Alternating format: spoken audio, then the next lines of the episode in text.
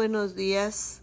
Hoy 7 de agosto, nuestra matutina lleva como nombre Luz resplandeció sobre ellos.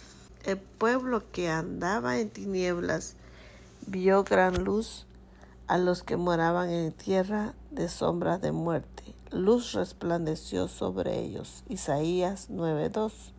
Tras la guerra de secesión entre los hijos del rey Salomón, la tierra de Israel se dividió en dos partes, el reino de Israel en el norte y el reino de Judá en el sur. La parte norte tenía como capital a Samaria y la capital del reino del sur era Jerusalén.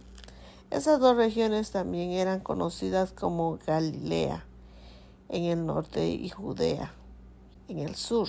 Históricamente la parte norte nunca fue bien valorada. Por ejemplo, Salomón le regaló a Hiram, el rey de Tiro, 20 ciudades en Galilea. Y cuando Hiram las vio, no le gustaron. El valor de la región terminó de desplomarse cuando Samaria fue conquistada por los asirios en, en el año 722 a.C.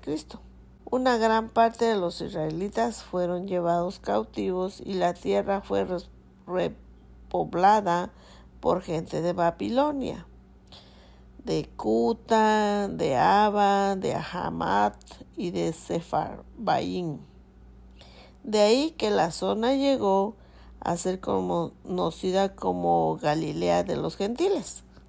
Por eso los judíos consideraban toda esa región como una zona de tinieblas. No se trataba con esa gente y no creían de que esos lugares pudieran salir algo bueno.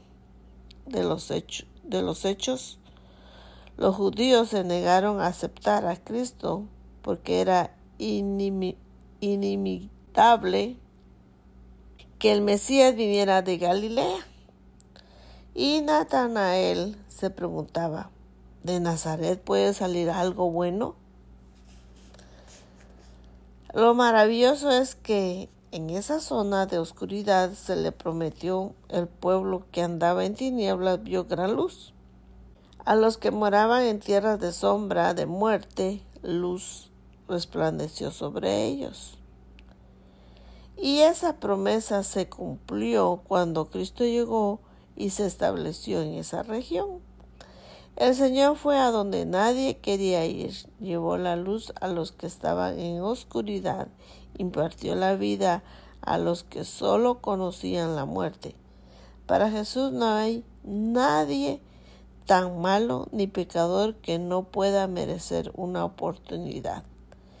Ese Cristo que fue la luz para esos rincones oscuros del norte de Palestina es el mismo que hoy puede traer luz a la densa oscuridad que cubre nuestras almas.